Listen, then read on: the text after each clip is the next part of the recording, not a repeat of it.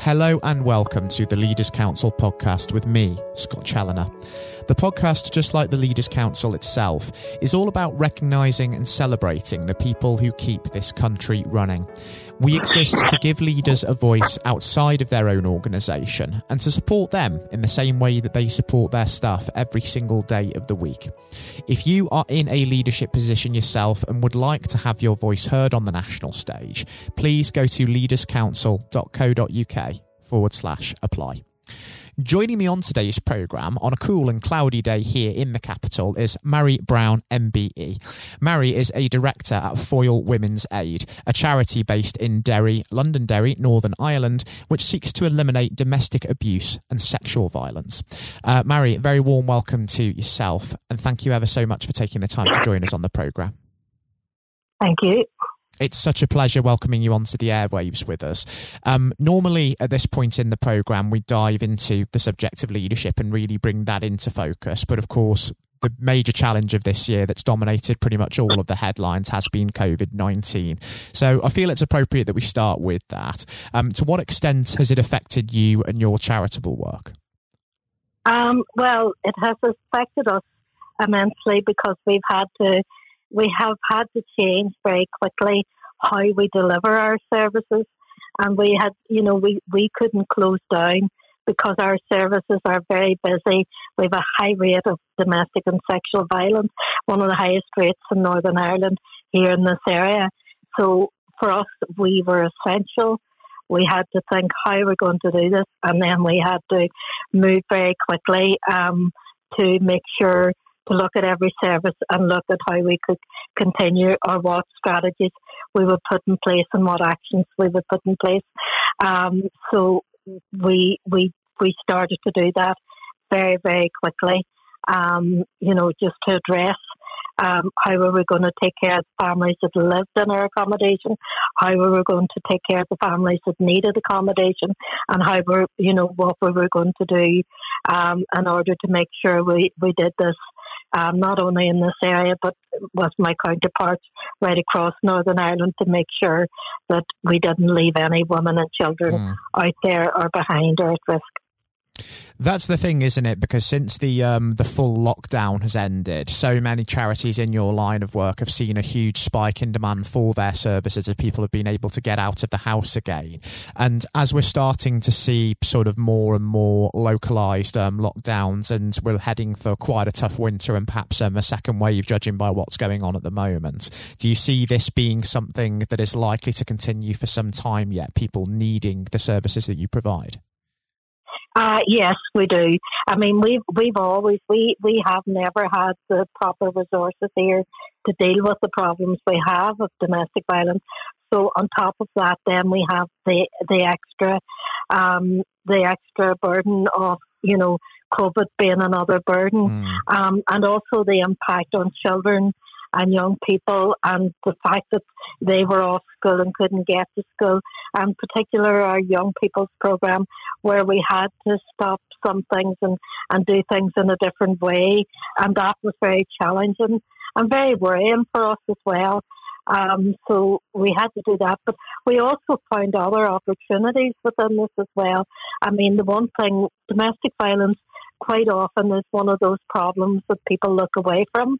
And, mm. you know, um, we aren't, you know, we aren't charities that get a lot of, you know, it can be difficult to really make people hear what the issues are. But during COVID, the, the, there was no choice but to pay attention to domestic violence. So whilst it was a difficulty, there were also opportunities for us, but it also helped us focus in and what we need for the next lockdown.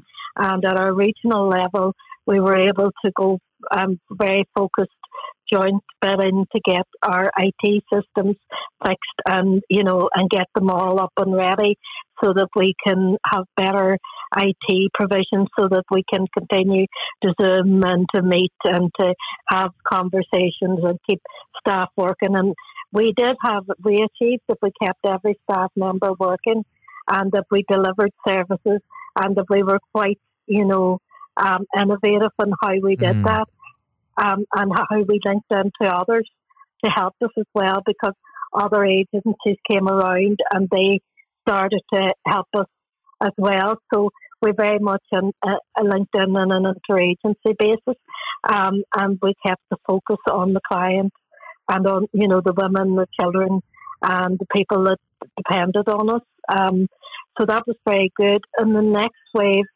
it's going to be a bit more challenging because we're actually seeing more COVID cases. Mm. Um, and the first wave, we kept everybody. There was nobody in our services had COVID. There was nobody. We were able to, in the isolation, we were able to keep everybody safe. This time around, we're already seeing staff go down with COVID. We're already seeing isolation, um, and we're all, we're experiencing staff, you know, having difficulties just coping at home, working. So we have different types of problems, but you know, we're just um, trying to prepare and be our best. I mean, the one thing about continuing to have no resources and working in crisis all the time has made us very good at, at changing and being adaptable to crisis. So that's something that we just don't have a choice about. We've always done it. So I think we've achieved on that. I will be worried about, I do think that we're going to see much more sickness this time around and staff out. Um, and so we'll have a different sort of a problem to look at.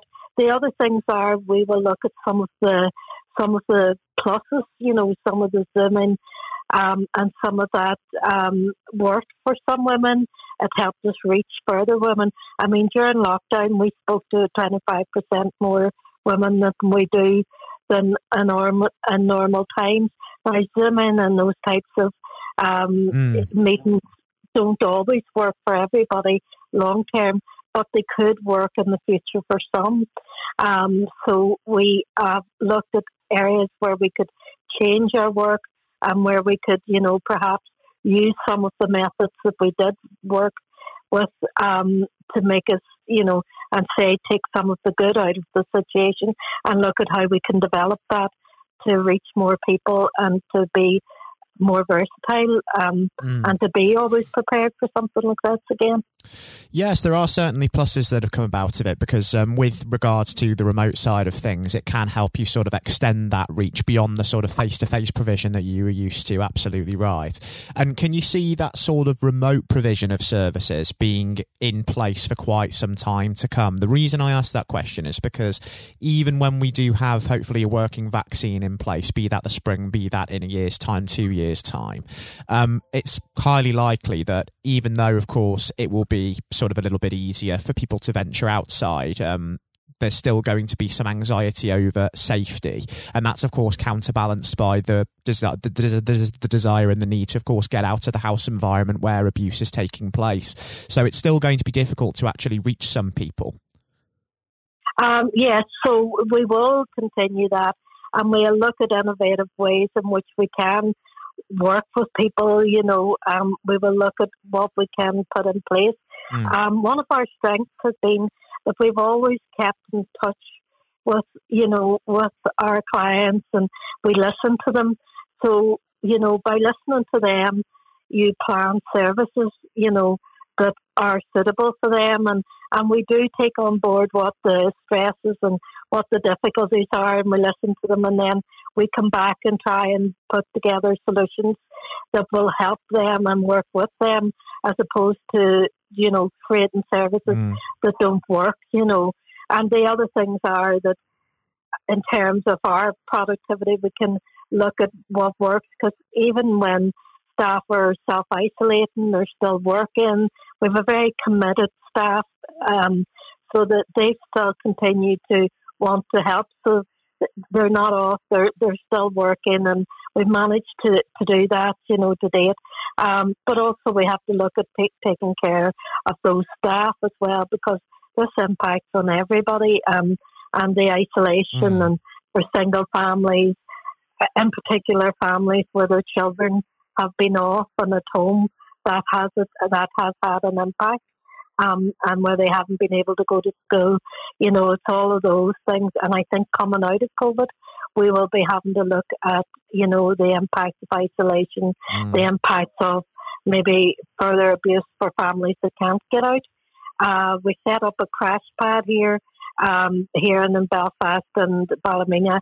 We we answered some things to make sure we could get immediate accommodation so nobody was left behind, which was quite successful. We did lots of um, partnership with um, the Northern Ireland Housing Executive, and they they accessed lots of properties to make sure that again nobody would be left in a domestic violence situation, mm. and that was a success. Um, and direct referral in from the police we're working on here in Northern Ireland. So those are the things that with others that we've addressed. We were able to do regional meetings very quickly on a weekly, two weekly basis. So we got together and it took an hour. So we didn't have travel, we didn't have all of those arrangements um, that take longer. So I think there's no reason we couldn't adjust um, how we meet and change things to make us more effective and time time restraints and productive just having quick meetings um, online and through Teams and Zoom, and they work perfectly well. We don't need to be mm. always in the room, and let us spend more time in our organisations doing the work that we want to be doing. Exactly. It's all about maximising that sort of leadership from a distance, that collaboration to maximum effect, yeah. isn't it? Um, exactly. And um, we've learned so much about that during uh, this crisis. That certainly is for sure. And as you say, of course, going forward into the future, it's going to be incredibly important to not just, of course, consider the mental health of those people that utilise your services, but also that of staff and everybody connected with them as well. Because um, leadership is ultimately about safeguarding the physical and mental health and well-being of all of those around you as well as also yourself as well because when you are taking on all of this responsibility especially during a crisis sometimes yourself you do have to take a little bit of a step back as well. Um, yes and it is about you know leadership is about you know it is about knowing your keeping your focus knowing and looking at the emerging problems and looking at how you change your style appropriately to what's going on at the time. Um, and I suppose one of the things is how we get our message out there. And we've started to look at our IT about helping. You know, one of the things that we did was we went out there and and uh, told people, you know, we're still here because a lot of people thought everything's closing down, so there wasn't help you know, it was about telling them we're still here.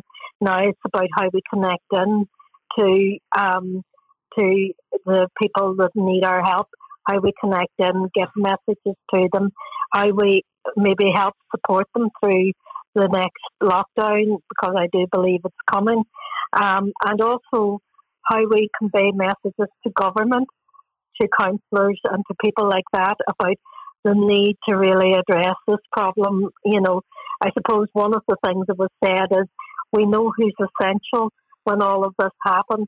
We knew who we needed, and it's maybe about time for governments and those in power to start resourcing the services that are really needed and address that, you know, so that, um, and so my job as a leader, along with the other leaders throughout Northern Ireland, will to be to put this, this problem very squarely on the table and make sure that we use another method of you know media and things like that to get the message across of what's needed to really you know mm-hmm. deal with the problem in the pandemic and outside of the pandemic as well. Exactly right. It's about taking the lessons from the pandemic and using those solutions to apply in future to really solve the problems that have been long standing in the sector. That's absolutely right. And thinking about the uh, the future now, Marie, just before we do wrap things up, because I am conscious that our time on the program is beginning to draw to a close. We know that over the course of the next 12 months, it's going to be a challenging time. The new normal will be here to stay for the winter, whether it will be gone by uh, the spring and we'll have a working vaccine. Of course, nobody knows at this point in time. But over the course of the next 12 months, um, what is it really that you're hoping to achieve at Foyle Women's Aid? And where do you see yourselves being this time in 12 months? Well, uh, um, some of the things is that we have a strategic plan. So, you know, we had to deal with the events of COVID. We have to keep on track with our plan of moving ahead with as much as we can you know, on moving ahead, we have to keep some of those things there. What we can do, we have to do. We have to change some of our activities, and we have to preempt what are the things going to, you know, what is what are the things that are going to be needed to be done. Um, like we planning, we're looking at Christmas. It's a very big time for us at Christmas. It's it's when people all think it's festive, and really in the domestic violence world, it's where a lot happens. So we're already planning now for Christmas, getting everything in, looking how we'll manage families, looking do we need, you know, deciding do we need crash pads again? What do we need? You know, what other problems could come up? How do we keep the young people um, supported? So we're looking at putting online services there for them, looking at training um, programs and things like that, just to keep people and looking at linking in with mental health and you know looking at um, keeping uh, things going, you know, and getting through, but not losing sight of our general long term plans for the organisation and all of the activities that have to go on ahead outside of the pandemic. Mm. We have to keep all of that organised. So it's going to, you know, it's going to take, you know, it's going to take a bit of diversion um, and then bring us back on track. Um, the other thing is then coming out of it as well we do believe we'll mm. have a mm. lot more work and how do we address that? And we're writing funding applications. We're doing a range of works. We're setting up, you know, uh, better, as I said, as I mentioned before, with um, IT systems, looking at making things easier for us to manage, um, new phone systems, things like that, that that mean that we can just diversify people straight into home and back again and maybe be prepared for lockdowns going up and down and just having staff um, supported to work in that way and just keeping our communication lines going, keeping our regional communication lines going, um, and keeping our messages out to the public just for those who need our services to let them know that we're here and that we will be here and that, you know, we want to be here to continue. Um, and then putting the lines, the IT lines and the media out there to let others in government know what the issues are and keeping to meet with um, elected representatives, government, to keep them aware of what the needs will be in order to really address this problem um, so that we can, you know, we can reduce the the complications we're going to have coming out of COVID so that if we, we don't want it to pile up, we want people to be heard throughout the COVID and, and deal with it throughout the COVID, not leave it until the end of COVID where it could be then, you know, it could be just mayhem after that. Um, and also messages to support them about their health and, you know, where to go and, you know, any other ad- advice and links to other other agencies that we can do so that their whole well being is cared for. And I think this time we're really focusing on the health and well being, um, you know, um, of of people on longer lockdowns. It's so, so important the work that you're doing during this time and indeed both before and after the pandemic um, as well. And let us hope that you can continue to do that work unhindered once all of this does blow over. And I actually think, just given how many variables and uncertainties there still are in this, Marie, and just how enlightening it's been having you join us today, I think it would be absolutely fantastic to welcome you back onto the programme and catch up at some point in the next year, just to see how things are starting to develop, what's changed in the time between our discussions, and we can see just how things are getting on behind the scenes at Foyle Women's Aid then as well. Absolutely, I would love to, and it's a great opportunity for the voice. My voice represents the voice of thousands of women and children mm. that we're working with. So it's a great opportunity to come on and talk and and talk about you know the, the challenges, but also we have lots of good news stories, and we're going to try and bring them out this mm. year because we've had lots of successes, and it's important to remember that we that we do that as well, so the people are aware that once there is help and we can turn the things around. We certainly can turn things around, and that positivity is so essential and so infectious during this time. Uh, Marie, it's been such a pleasure having you on the programme with us today, and most importantly, do take care and do stay safe with everything that's still going on, and that is extended to everybody associated with Foyle Women's Aid as well. Thank you. Thank you. I'd also like to reiterate that message to every single one of the listeners tuning into this today. Do please stay well, look after yourselves, and be considerate of others because it does make such a difference in saving lives. It was a pleasure for me to welcome Marie Brown, MBE, Director at Foyle Women's Aid, onto today's programme. Coming up next on the show today, we'll be joined by Matthew O'Neill for his exclusive interview with former Education Secretary and incumbent Leaders Council Chairman, Lord Blunkett, who enjoyed a distinguished political career despite being blind from birth. Lord Blunkett held numerous senior positions in the cabinet of Tony Blair during his premiership and served as the MP for the Sheffield Brightside and Hillsborough constituency for 28 years. He has been a member of Parliament's upper house since August 2015, and I do hope that you all enjoy listening just as much as Matthew relished the opportunity to speak with him. All of that will be coming up next. Lord Blunkett, welcome. Thank you very much. It's very good to be with you. Um, well, of course, uh, nothing is being said uh, at the moment other than COVID 19, uh, which uh, we must touch on. Um, what would your message be to small businesses who are trying to keep going? Well, I think the last ones standing will be the ones that thrive when we get back to some sort of normality. So it's have confidence and courage. Obviously, take advantage as far as you can of the government help, I think that Rishi Sunak, the Chancellor, has gone about as far as you could have expected mm-hmm. in the circumstances. There are obviously small businesses that fall between the cracks, those who uh, don't have um, defined premises, can't benefit from the business rate waiver, uh, have not really been able to demonstrate that they can uh, adhere to the PAYE for furloughing staff, and of course, whether they can receive the the grant, 10,000 or 25,000, all, all of those who can uh, are obviously able at least to benefit from that for the time being and look to the future. But I think the second thing to say, and they don't need me to tell them this as a politician who, who did once do a business studies qualification, which is that it will be a different world and being able mm. to hmm. think about how that world will look in a year's time and be creative about it and learn from not just what's happening to you at this moment in time, but to others around you and the sector that you're working in, that will be really important. Do you feel that the long term uh, effects of uh, the COVID 19 outbreak uh, will, in some ways, be positive uh, for British industry?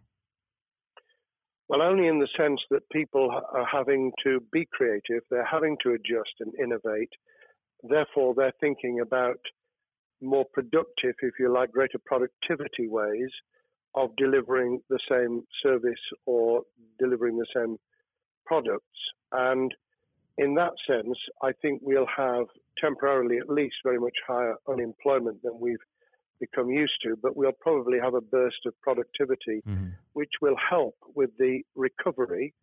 Whether it will help with the inequity of the way in which our economy is imbalanced, both between services and product productivity and, and the production of goods and services, I'm not sure. What we will need to try and do is to ensure that the geographic imbalance that exists is, as far as humanly possible, is dealt with by both uh, the entrepreneurship and innovation from the bottom up and targeted government help, which will still be needed. And we are now in the throes of the kind of borrowing that we saw back in 2008 to save the banking and economic system. We're, we're having to do that to save the whole of our productive business and mm-hmm. commerce, and I think that will have to be sustained for some time. Do you feel that people will take a second look at global supply chains in the wake of this outbreak?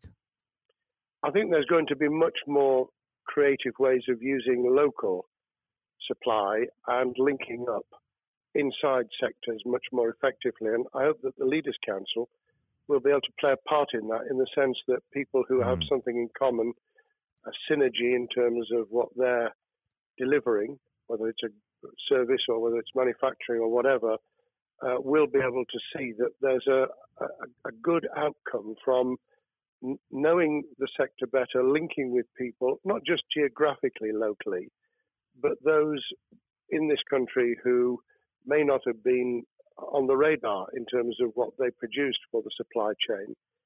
And of course, um, ensuring because there's quite a lot of fraud going on as we speak with um, people getting into cyber attacks, that they'll also take account of going into the the cybersecurity side effectively as well. The more we're online, the more people who are working from home, the more vulnerable those businesses and their supply chain become.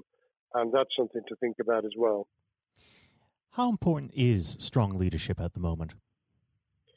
Well, I actually think that it's brought to the fore leadership in a whole range of areas from obviously government itself, and there's been ups and downs with the Prime Minister's uh, severe illness, but all the way through the public and private sector, people have, to use the jargon, stepped up. And they've shown uh, local, regional, national level the kind of leadership that Britain historically was very good at.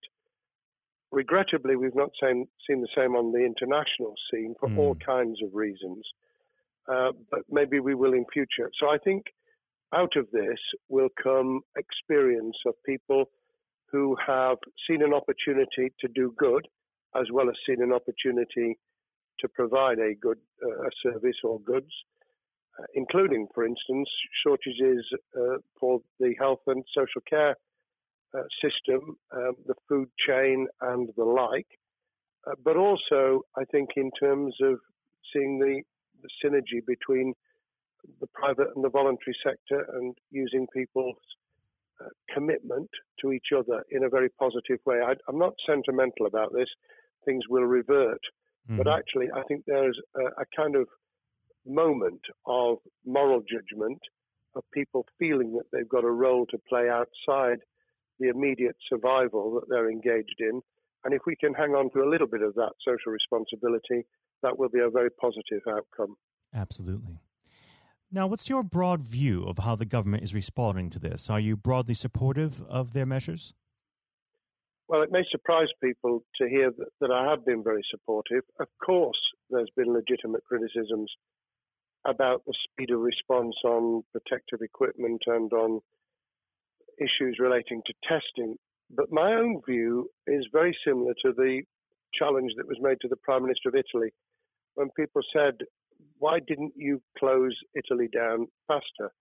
And he said, a fortnight before we did it, I would have been considered to be a madman and nobody would have agreed to do it mm. if I'd tried to move too quickly. And I, I, think that's something that we need to reflect on here in the UK. We, we may have seen the signals elsewhere uh, across the world and taken them more seriously at the time. Hindsight is a wonderful thing, but as someone who's a, had his life in uh, the opposite uh, political party to the, the present government, I think that with some hiccups and mistakes, they've not done a bad job in what has been incredibly difficult circumstances. And you're absolutely right. In a in a liberal uh, democracy that we live in, it's it's very difficult for people to swallow orders given to them from government.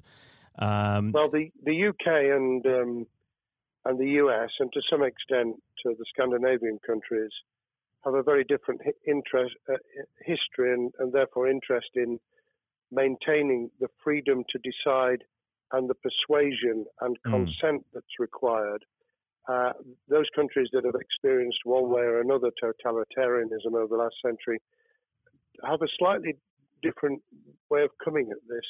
Mm. I don't want to exaggerate it, but I think that that's why getting the balance right of getting people to go along with what you want them to do in their interests as well as the nation as a whole is a sensible, proportional balance. And I think we now need to adjust to the coming out of the crisis gradually, uh, readjusting to recovery uh, in the same way. Now, something you've mentioned recently on this balance is uh, the police overreach in the enforcement of the COVID 19 uh, structures that have been put in place. What have they done right, and where have they gone too far? Well, I think that they were interpreting what was not necessarily as clear advice as it might have been for all kinds of reasons, because people were feeling their way. I think what's come out of it has been uh, a demonstration by local police services in some parts of the country that they could get people to do what was needed without the heavy hand of drones overhead mm. or people being told that they you know shouldn't be walking in the street because this was all about self isolation, not incarceration. It was about getting people not to pass the infection on to each other and therefore to provide distance rather than to make our lives a misery. Those police services that adopted that policing by consent and chivying people along did really well. Those who went over the top, I think, soon got a very substantial pushback. And one of the strengths of our democracy is that you could have that debate. People could say, I'm terribly sorry, we, we think the police force in our area has gone over the top. And that in itself is a constraint and uh, a readjustment. That, that's another strength of um, living in a country where you can have opinions and express them without actually being thought to be a fool. Now, of course, uh, the government has faced criticism uh, that they were slow to react, uh, and Boris Johnson wasn't present at the early COVID 19 COBRA meetings. Now, uh, number 10 has claimed that this is normal practice. Uh, the health secretary often chairs COBRA meetings uh, related to health. does this tally with your experience as a Secretary of State, or would you have expected the PM to be more hands on during the initial stages? I think different prime ministers do have a very different style. And Boris's style, which I think will now be considerably adjusted, was very swashbuckling. In some senses, delegating is a good thing, uh, as every leader of every business or public service knows. Those who try to pull too much into themselves end up with a massive bottleneck, uh, great uh, failure of trust and the inability of people to show what they're worth and to, to demonstrate their capability. So I, I, I'd be very wary of jumping in and saying he was wrong to delegate the essential Cobra meetings. What I was surprised about was that he didn't um, chair the first couple because mm-hmm. my experience with Tony Blair for the eight years I was in cabinet was that Tony was a great delegator, but he would get a grip to begin with, watch what the difficulties were, and then give people direction and confidence to be able to get on with it. So looking back, I think Boris himself probably thinks, God, I wish I'd spotted the signals from elsewhere in the world more rapidly and I'd just been there. However, this also raises another issue. All of us in positions of leadership need good teams around us. Mm-hmm. I think after this is over, he will be assessing those who really did step up and those who demonstrated their inadequacy. I think we'll probably end up in a year's time with a much stronger cabinet than we have today. Well, absolutely. And of course, uh, we've seen a, a significant uh, drop in the visibility of uh, certain special advisors like Dominic Cummings uh, during this uh, entire period. So it'd be interesting to see how that pans out. Um, well, now- it's certainly readjusted the role of those behind the scenes with those who should be taking the decisions having received advice. Obviously, there's been a complete transformation in the profile of experts, if I might use that term, who'd previously been denigrated. Mm-hmm. Scientists, medics, people with behavioral science uh, understanding. My only criticism was were we getting wide enough advice? Were we narrowing it too much to a couple of key centres in London. But that's because I've always been adverse to everything being London centric. I think there's great expertise, wisdom, experience out in the sticks, and uh, we should use it.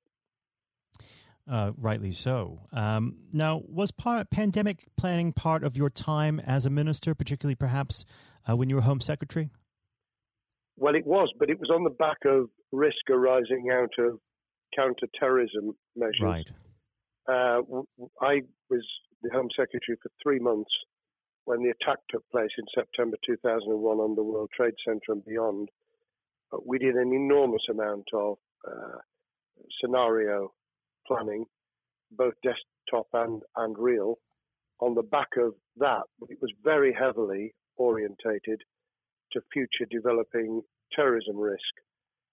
I certainly got involved with talking about pandemics. I remember being at a seminar in Edinburgh where the university there had done a lot of work itself on the issue of pandemics. And of course, we, we saw SARS and other things emerging. I, I think it would, people have criticized the government for not picking up the report from 2015, five years ago. I think that what happens is human nature kicks in.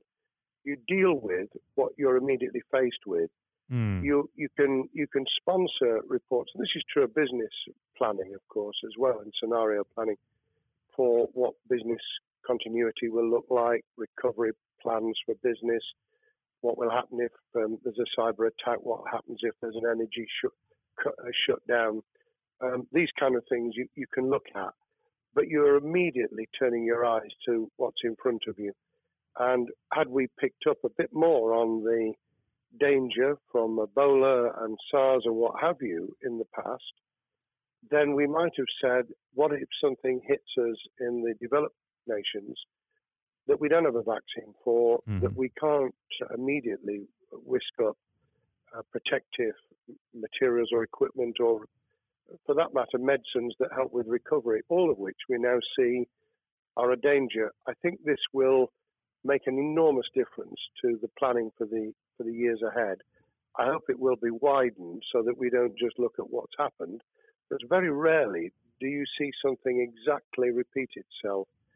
Some of the circumstances will be, but others won't. So that's why I've put emphasis in what I talk about on looking at the other virus, the cyber attack uh, scenario, mm-hmm. which could be just as dangerous in a a world of just-in-time provision. One of the miracles of uh, the modern developed world, except for the very poor, has been the distribution of food. A lot of it on computerized, uh, technologically advanced systems. If that were to come down, we'd be in real trouble. So I think we need to think those sort of scenarios as well. So have a full plan across uh, both sectors: uh, biological warfare, pandemics, and uh, cyber warfare. Yes, and to do so on different levels. I think again, thinking of thinking global but acting local, we mm. need a lot more to think about what would happen if something took shape that actually broke down those national and global chains and how we would cope.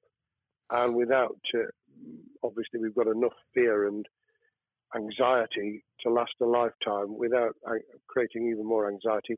We can think about those things for the future in a more rational way, I think. Now, aside from the physical uh, threat of the virus, one of the things that people are vastly worried about is the effect on uh, the economy, not just national economy, but also the world economy. Um, now, it, it, has been said by certain parties, um, and uh, I'd like to garner your uh, thoughts on this. Is there a danger of the effects of the lockdown being even worse than those of the virus? Were it be prolonged, I fear that that balance would tip the other way. It is about proportionality. It is about balance. It's the wisdom of Solomon, really, to to get the moment right when you start to move and then to move quickly.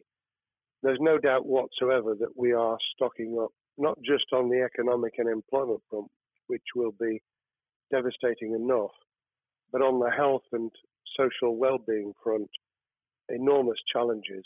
And they will need careful handling because there's a lot of people whose lives, for a variety of reasons, are at risk in the future on a scale that we've been dealing with over the, the um, immediate handling of the pandemic, concentrating really hard on those affected by COVID 19, those sadly who have died or been seriously incapacitated, that will roll over into the economic, the social, the mental health, and cultural well being of the nation. And that will need all of us to pull together as well.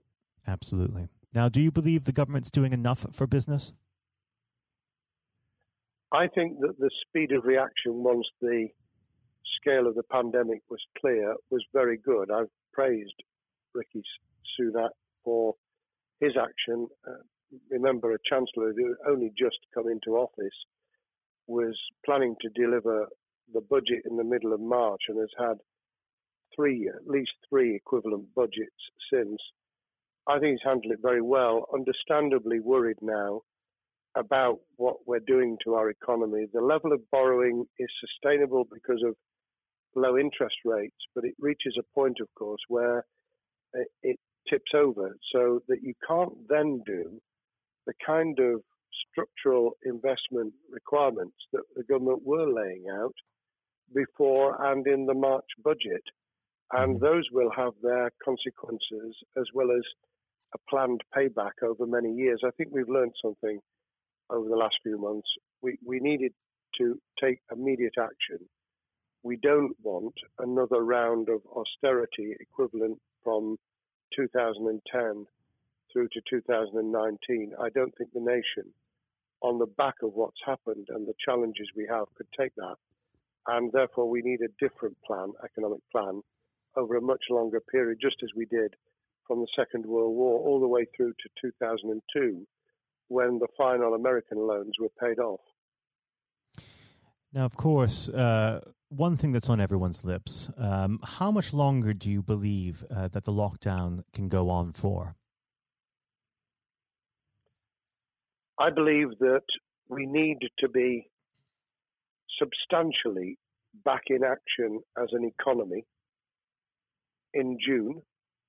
This obviously is led in terms of places where people would meet in large numbers, having to uh, adjust to the fact that it will be longer for them. And sadly, that will involve business closures. It's why the Chancellor extended the furlough scheme to the end of June. Mm-hmm. But unless we, we get things moving in June, I think we'll run into the summer where all kinds of services and industries will have a chain reaction effect. And what happens with one will then have a major impact on another. And then you get the skittle effect where things get knocked down that you hadn't perceived were going to be affected. So I very much, if I were in government, and I always think of things in that context, what would I do if I were in government? I would be on the side from the second week in May on the side of the Hawks in terms of saying we've got to start moving and we've got to do so with the collaboration and cooperation of the public who have got the message, who did behave, who responded magnificently. Let's try and get back, perhaps, you know, doing things differently for a time, but substantially getting back to business as usual. unless we do that, then those areas that can't and wouldn't expect to be back in action immediately get pushed further into the middle of the year and the autumn, and then they become unsustainable. Now, of course, um, one of the other major developments we've had recently are the changes in the uh, the Labour Party. So, if we could just uh, speak on the Labour Party for uh, a while. Um, this might sound like uh, an obvious question, but uh, how does uh, Keir differ from Mr. Corbyn? Well, I'm biased because I believe the Labour Party um, has come out of four and a half years of a black hole of a nightmare, mm. uh, where it neither represented a, a, a uh, credible opposition nor uh, an electable government, and the combination was to let those who supported the Labour Party and needed some of its policies uh, let them down very badly.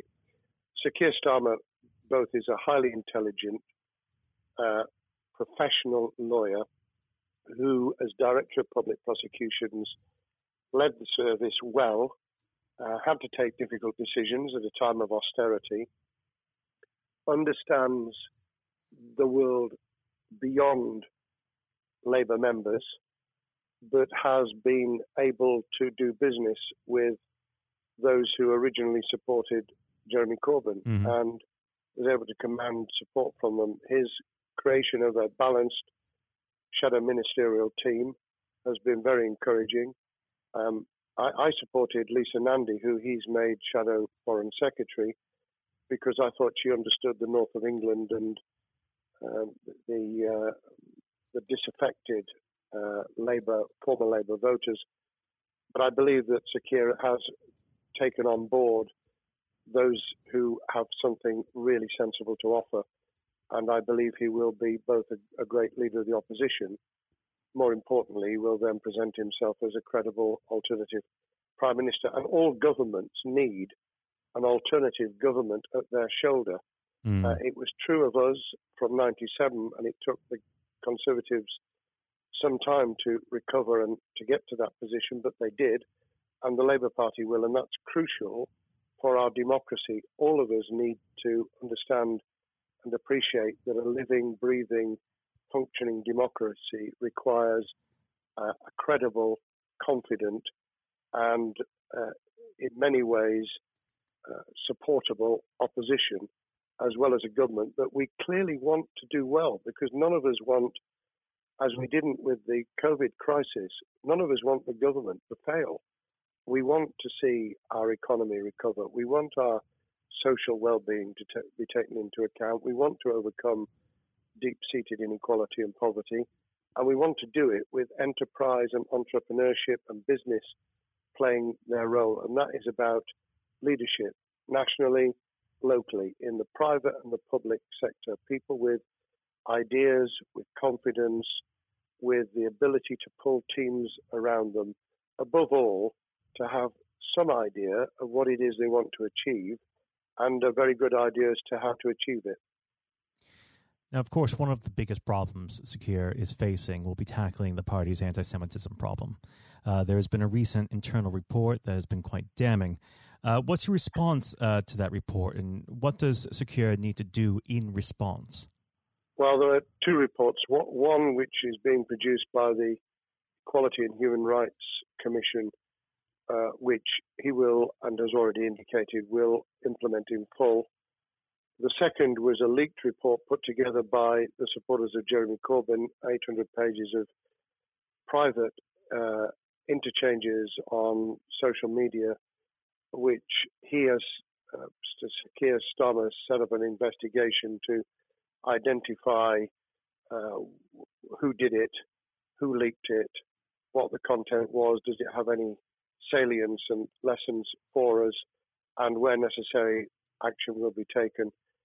So I hope that uh, as he moved very quickly to reassure the Jewish community, so he will be able to take the necessary steps to back up that reassurance with the kind of actions that says that this was a blight on a historic great political party that all us, all of us were ashamed of. We've been able to put that behind us and to move on to facing the future with confidence. What's the one king, uh, key thing that Sir needs to do to restore Labour as an election winning party? I think Sir Keir Starmer's major challenge is to convince skeptical voters that Labour has not only reverted to a party that they can support because they can see it acting, developing, presenting as a credible alternative government, mm-hmm.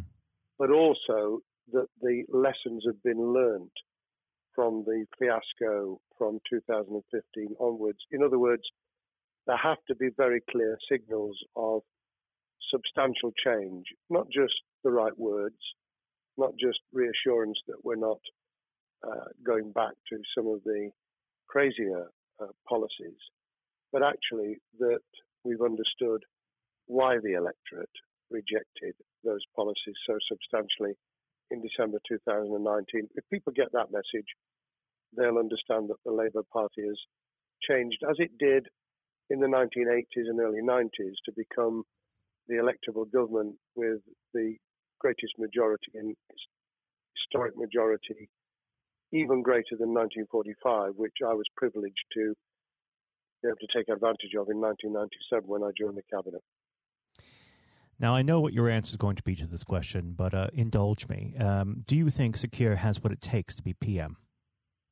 Yes, I do. I think he has the background, he has the experience, he has the professionalism, he has the forensic uh, mindset, and he has the confidence to have put a team around him which will ensure that it will work. And those elements are true of all leaders.